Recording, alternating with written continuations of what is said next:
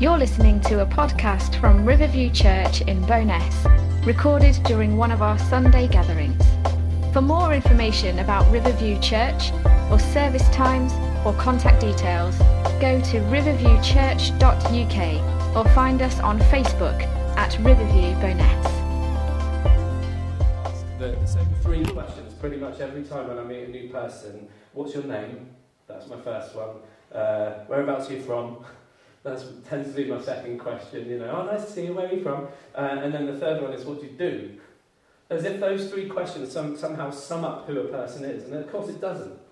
You know, where, what's my name? My name's Tom. Where am I from? I'm from Poole in Dorset. Woohoo! Um, and uh, what do I do? I'm a pastor. Well, that doesn't sum up who I am. I, am not knocking it because I asked this, these very same questions. and I can't identify another way to do that first small talky bit because I'm an introvert. So it's hard for me. And then if we make initial contact, we might manage to move on and find some other questions, other details that might reveal more about the person. You know, I remember being a young 16-year-old trying to chat girls up, and I'd get to the music question quite fast, because you can tell a lot about somebody by what kind of music they listen to, can't you? And what you want to know is, do they listen to Pink Floyd as well as you, or are they into Britney Spears or something like that? And if it's Britney, it's like, nah, you're all right. You know, you want, you want to have something in common. And I wonder what your first impressions might be of me. I wonder what you might have said of me. If you're like Rosie, you'd have called me, you'd have said, Tom, short, hairy man. That was, that was Rosie's contribution to you being able to get to know me as a pastor here. But you might say pastor. If somebody asked you, who is Tom Workman, you, you might say pastor, you might say husband, you might say friend, you might say idiot, you, you might say talker, you, you might say he's noisy, you might say he's excitable, you might say he's lazy. You know, it depends on when you see me and when you get to know me. But really, does any of that sum up who I am? In Matthew 16, Jesus asks this question to the disciples. He says, Who do you say I am? And Peter, without hesitation, says, You are the Messiah, the Christos, the Son of the living God. No hesitation whatsoever. Go straight in there. Now, there's a title. There's a word that sums up a character, that sums up a person and a ministry and a mission Christ. Jesus asks this because others have been stating their own opinions. They've made their mind up, they've had their 11 seconds, they've, they've decided who they think Jesus is. And so, uh, some of them, according to Scripture, some of them say that he's John the Baptist. But hang on, John the Baptist and Jesus were alive at the same time. So that's ludicrous. John baptized Jesus. it's crazy. Some say Elijah, that he's Elijah returned. Others say he's Jeremiah or one of the other prophets. Uh, people say today he's a good teacher. People might say he's a great example. People might say he's inspirational. People might say he's a motivator. People might say he's a rebel. And people might say he's fake. Who do you say he is? Because that question is the most important question that you can ever answer. Because if there's even one ounce of truth in the biblical view of who he is, then everything in your life and your entire future, including after you die, depends upon what your answer to that question would be. That's how big a question it is. There's no getting around this. There's you, you can say that all roads lead to God, uh, and in a sense, that's kind of true because man is destined to die once and face judgment. Every path that people take will put them in front of God. It's how you go beyond that that's the issue at stake.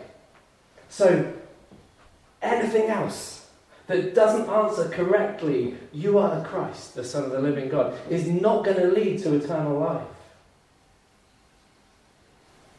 It's it doesn't happen. But don't get caught up in the moment.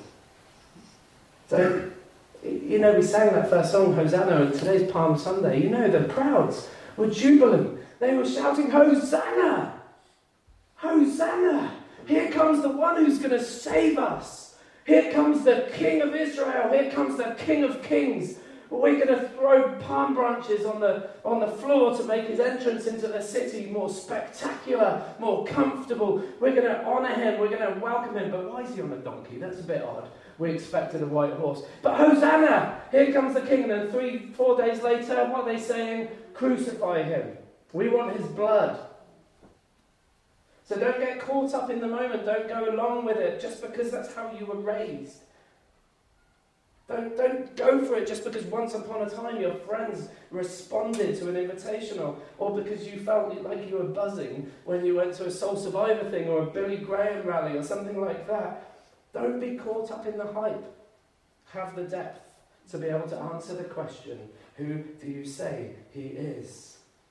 Know him. There's an eternity of difference between knowing him and just knowing about him. You can know everything that there is to know about the historical Jesus, and you can regurgitate it in textbook, writing your doctorate kind of fashion, and miss knowing him. And you need to answer this question for yourself pretty much daily. Why, why daily? Because how long does it take you? If you're not going to answer me, that's fine. How long does it take you after the meeting before you forget everything and start panicking about your life? Mm-hmm. How long does it take you before you return to fear and worry and stubbornness or religiousness? How long does it take you before shame and guilt are back in there? Is it, is it Monday? Is it Tuesday, Wednesday? Is it Saturday night? Just, you know, better face this stuff before I go to church again? Do you, do you try to spiritually clean yourself on a Saturday night so that you can come back to church and feel good again? You know, answer the question who do you say he is? Because if you say you're the Christ, then you're saying, You've washed me. You've washed my sin. Yeah, yeah. You've banished guilt and shame. That's why I have to ask this question of myself daily. How long after church before you're prepared to stick your fingers up at another driver? like, honestly. I had a conversation with somebody in this church, I won't reveal who, and, uh, and, and, that person was saying, oh yeah, because I spoke about this about, you know, two months ago, three months ago, about how, like, I can be a bit road ragey at times, and it's something that God's trying to deal with in me. And this person was like, I totally get you. You know, somebody cut me up the other day and I was just like, ah, you know. Uh, I totally understand. But how long does it take? Answer the question. Who is he? Because it changes everything. We'll come back to that. Because before you can answer that question accurately, you need to know about him better. So that is important. And you need to know him better. My desire today and my, my preaching will fall flat somewhere, it will fall short somewhere, it will, it will fail to go into the full depth somewhere today. But my desire is that you can see Jesus a little bit more clearly mm-hmm. for who he is.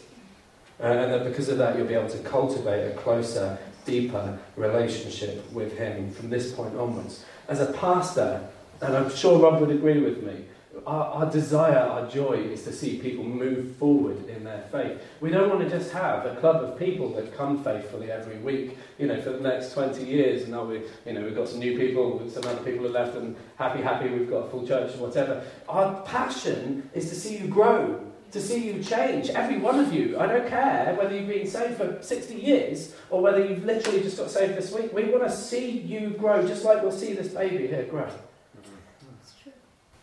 And the cool thing is that he himself has provided the evidence of who he is, even in uh, that one question, who do you say I am? He's provided evidence. We have records of other instances throughout the Gospels of Jesus using that very same phrase, I am. And it's not just a couple of English words there to say I am Tom or whatever. There's so much more significance there. And you know this, but let's revisit it. So go to John 8 in your Bibles, and it will come up on the screen as well. John 8, and we're going to start at 48. And we're actually going to read all the way to 59, but it doesn't all fit on the screen well. The Jews answered him, Aren't we right in saying that you are a Samaritan and demon possessed? I mean, wow, way to open a conversation. He's not a Samaritan and he's not demon possessed, but that's the way they open it. Is it not true that you're a Samaritan and demon possessed? I am not possessed by a demon, Jesus said, but I honour my Father, and you dishonour me. I am not seeking glory for myself, but there is one who seeks it, and he is the judge. Very truly, I tell you, whoever obeys my word will never see death. At this, they exclaimed, Now we know that you are demon possessed. Abraham died, and so did the prophets. Yet you say that whoever obeys your word will never taste death. Are you greater than our father Abraham? He died, and so did all the prophets. Who do you think you are? And Jesus replied, If I glorify myself, my glory means nothing. My Father, whom you claim as your God, is the one who glorifies me. Though you don't know him, I know him. If I said I did not, I would be a liar like you. wow, pull no punches there. I'd be a liar like you. But I do know him and obey his word. Your father Abraham rejoiced at the thought of seeing my day. He saw it and was glad. And you are not yet 50 years old, they said to him, and you have seen Abraham. You can see their heads are about to explode here. Very truly, I tell you, Jesus answered, before Abraham was born, I am. What a curiously weird place to put an I am there. Before Abraham was born, I am. At this, they picked up stones to stone him, but Jesus hid himself, slipping away from the temple grounds. Before Abraham was born, I am. And we surely need to ask the question here, in order to answer the question, we need to ask the question why were they so keen to stone him? Because that point on, they wanted to kill him. If they just thought he was a nutter, they would have locked him up. If he was a fake, they, they could have just ignored him pushed him out in the desert somewhere and this will fizzle out. If he's a charlatan claiming to be older than Abraham, why bother trying to kill him? Discredit him instead. And they can't. Because he's claiming to be God. That's why they want to stone him. There's no way around that text other than to see that this, before Abraham was born, I am, is Jesus saying, I'm God. I am the Logos. I am the one from eternity. Uh, and the word I am, actually, Greek is ego eimi.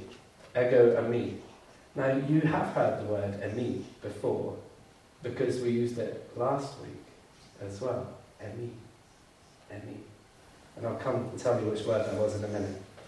In their commentary, Jamieson, Fausset, and Brown say of these verses that the words rendered was and am are different words, very different words. The one clause means that Abraham was brought into being, and the other, I exist. Are you seeing where that word was last week? It was the word was, in the beginning was. The word eimi, it means always existing. Hmm. I am always existing. So in this, Jesus is saying, he's connecting himself with the Logos, He's connecting himself with creation. Hmm. He's connecting himself with pre creation. He's saying, I am the one. In the beginning, I am. And I am was with God, and I am was God. That's why they wanted to kill him. I have always existed. And it's the same title, actually, that God told Moses to use in Exodus 3. Okay, different languages, so the Hebrew, in, Greek it's ego eimi. In Hebrew it's, I love this, eh, yeah. eh, yeah. And it, it, sounds kind of similar to Yahweh as well. And, and actually, the two things God uses, Yahweh and eh, yeah, He uses to say who He is. And eh, yeah means I exist. I have always existed. I am unfathomably existing. Exodus 3 13 to 14. Moses said to God, Suppose I go to the Israelites and say to them, The God of your fathers has sent me to you. And they ask me, What is his name? Then what shall I tell them? And God said to Moses, I am who I am. This is what you are to say to the Israelites I am has sent me to you. Jesus is present with Moses. so if Jesus is directly saying words, that the, the Jews would completely understand the intention of, that then either he's completely off his rocker or he's pulling a fast con for, for, for what purpose, I don't know, because it's the quickest way to get killed in ancient Israel is to say, I am God. Or is he exactly who he's claiming to be? The one who is the great I am. Now, Jesus actually uses this phrase, ego eimi, seven times, or more times than that, but actually seven key times where Jesus reveals something else about his character. Because if you, if you say, who is Tom Workman, and you say short, hairy man, and you say pastor, uh, and you say friend, and uh, don't say husband. if somebody else says something else about me, then you start to get a better picture of who I am, don't you? Mm-hmm. If somebody says hot headed, then you know there's a, a, chance that there might be some hot headedness in me. So when Jesus is saying these seven I am statements, they're, they're designed to say something about who he is, to give you a fuller picture, because it's important. Who do you say I am? He's the bread of life. Feel free to note these down, but I'm just going to read through them. I'm the bread of life. Whoever comes to me will never go hungry, and whoever believes in me will never be thirsty. Everything you need, every hunger, every thirst that you have in your lives, physical, spiritual, or otherwise, can be satisfied in Jesus Christ. He literally is everything that you need. But the problem is, I don't even live like that, if I'm being honest. Because if I'm short on cash, yes, I'll pray about it, but I might also go, oh, my finances are a bit tight at the minute, and hope that somebody will take pity and, you know, and say, oh, the Lord's told me to give you this 50 quid. It's like, whoa, brilliant. what, what's better is to say, I'm in a financial pickle, pray about it, and say, God, I'm believing that you're the bread of life, that everything that I need is found in you, that your eye is on the sparrows. And if you're going to care for them and provide for them, then how much more are you going to look after me? So, God, I'm not going to tell anybody, but I'm going to pray about this and I'm going to leave it at your feet. And you know what happens? God provides. I'm not saying that there's never a time to get other people praying with you, but you know your motives. And, I've honestly, I've, I've asked somebody to pray in the past, and what I'm really saying is, I'm asking you to pray, but I'm actually trying to tug your heartstrings and see if you can find it in your heart to give me 50 quid. do you see what I mean? Don't do that. Don't, don't, just, just pray. And get people praying with you who you know probably won't give you that, but will pray. it's a much better way, because then when God does it, you're going to go, God, that's amazing. Not, not my skills in manipulating somebody to give me money are amazing, but God, you are amazing. He's the bread of life. He's the light of the world. He can light up every one of your dark shadows. Every single bit. Mentally as well. You know, yes, there are illnesses. And God does not always heal. It doesn't seem, and I don't know why, but sometimes people are healed and sometimes they're not. And it's something that we're going to wrestle with. But I, I'm happy to say, God, you are God and I am not. Now, I don't know why you leave this with me and you heal it from that person. You know, I, when I became a Christian, I prayed for healing in the first week that I became a Christian. One thing, I had a lump where you don't want a lump, and so I prayed for that. And in the same prayer, the same faith, everything exactly the same, I prayed for my asthma. I even gave God some deals, you know, because I thought, hey, let's do a deal, God. So I used to live a promiscuous life, and so now if you'll just heal this lump, which I'm a bit scared about and I don't want to go see a doctor about, could, could you, uh, uh, my part of that is that I'll stop living a promiscuous life and I'll be faithful until I, uh, I get married. Uh, and then the other thing was my asthma. Lord, if I, if I, if you get rid of my asthma, you know, I'll stop smoking, I won't smoke anymore, and you know, deal with my asthma and what have you. And it was the same kind of deal. You know, he healed the lump, but I still carry the asthma. Mm-hmm. I, I don't really have a problem with that. It's not inhibiting me in life, but he healed one thing, he didn't heal another thing. Same faith, same prayer, same light, everything the same. But, but what he can do is he can light up all of our depression. He can light up all of our anxieties. He can light up all of our fears and our worries because the thing that we're afraid of the most is what we don't know about, and, and, and God can be known. So his light can light that He's the gate.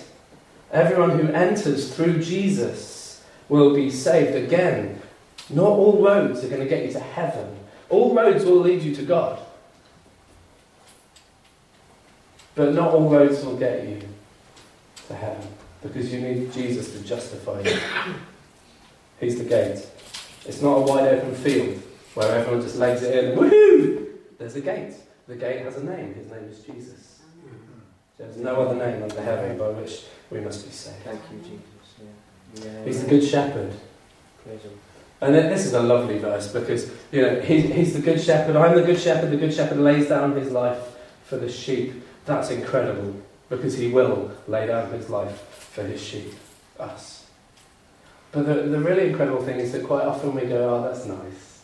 Mm-hmm. Fluffy sheep and a nice mm. shepherd who cares. Mm. Sheep are stupid. Do, do you see that's the analogy that the Bible uses? Sheep are stupid. They, they kind of, go over here. You know, um, Stuart and Gina, my friends, are here today. Now, their, their brother, Andy, was once walking out on the Ogma, uh, Ogma Hills in, in Wales, and there was a sheep. And as he walked, he just, he just walked, and the sheep turned around, looked at him, and ran in the other direction, straight off a cliff. He literally killed the sheep just by looking at it.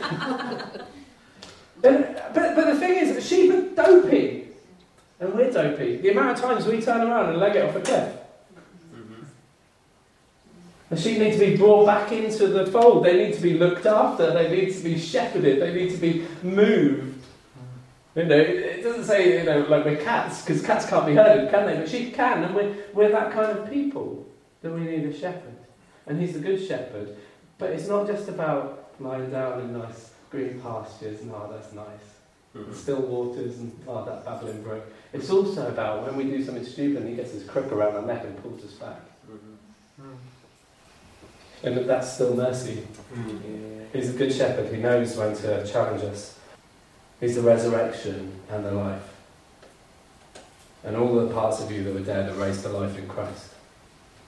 We were dead in our sin, Yeah. now alive in Christ. And we'll be physically raised with him as well.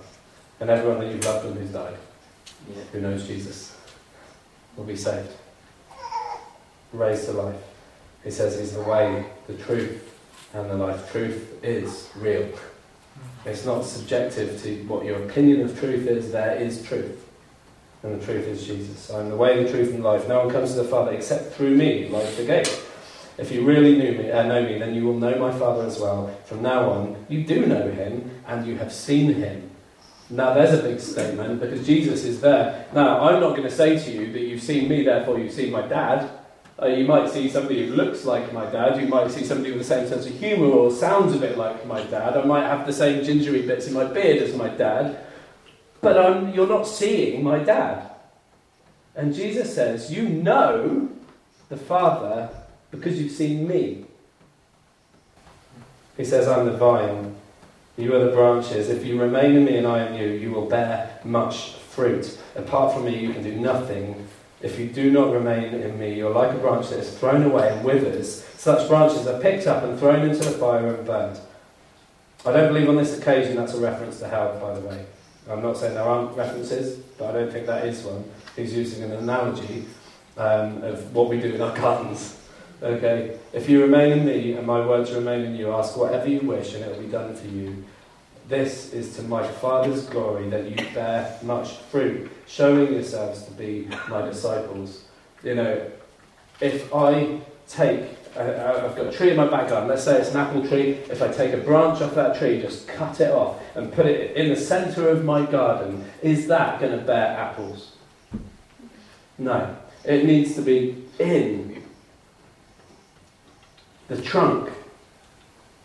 He's the vine. We're the branches. We have to be in there getting our sustenance from Him in order to bear fruit. You could be a good character, you could be a good person, you could do good things, but actually you're not bearing the fruit of the Spirit. Because to bear the fruit of the Spirit, you need to be connected to God mm-hmm. all the time. The thing is that we, as non Jews, are grafted in. And now I don't know how this works, but I know gardeners who, who graft together plants and they grow. Mm-hmm. I have no idea how that works, but I know it does. I, I, my mum had a, a chap once, a friend of hers, who who used to like graft different types of rhododendrons together and then like do hybrid rhododendrons. You could literally take one plant another plant and graft them together to become one. That's incredible.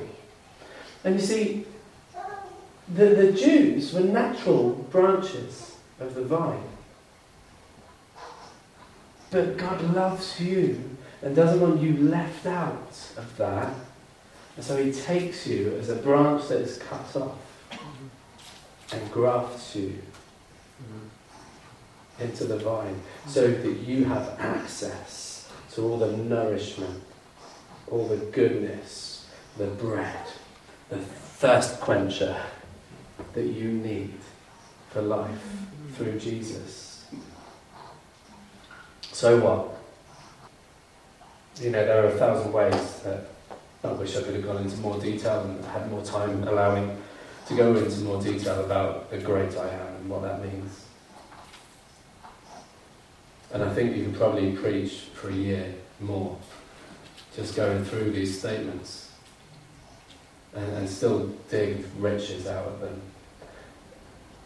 And we could do that, not today. So my question for you today is, so what? Who do you say he is?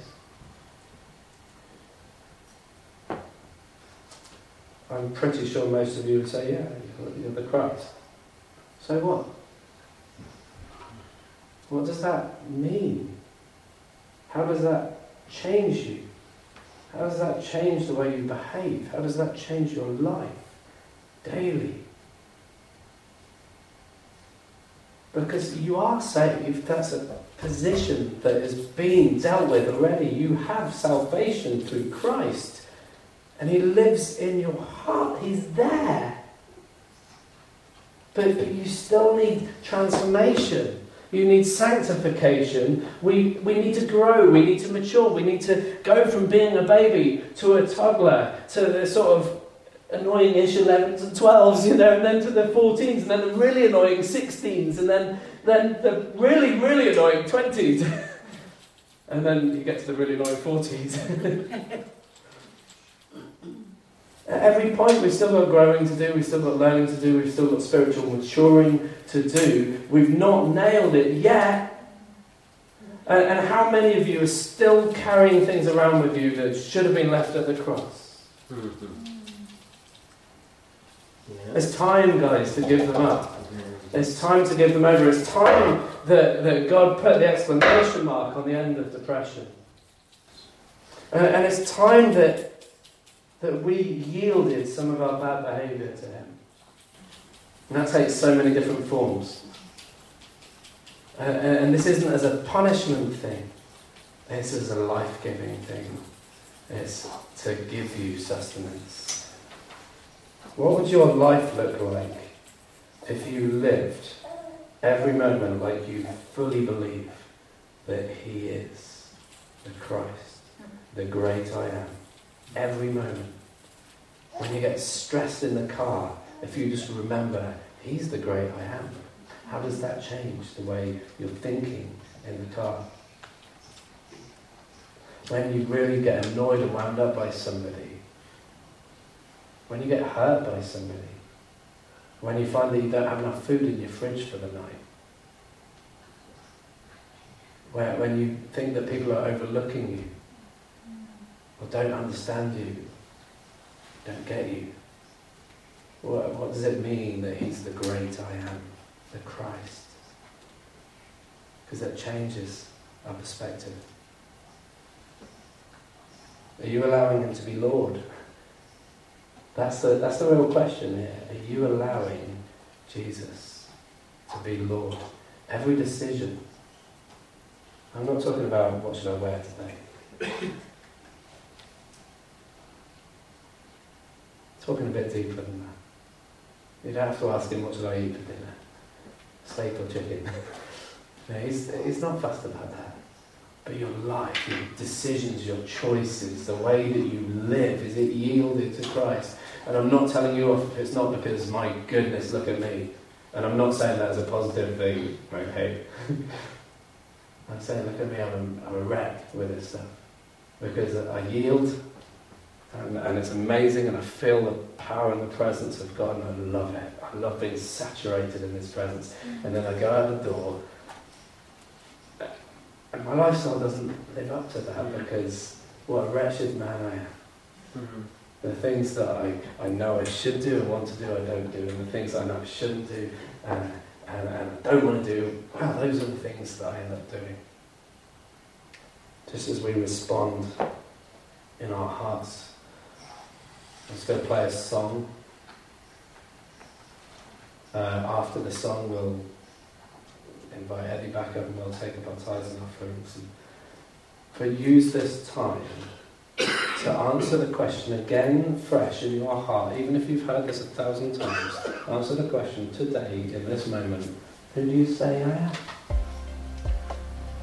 And if, if you say you're the Lord, you're the Christ, you're the Messiah, you're the great I am, then let him tell you how to change things around so that you live like.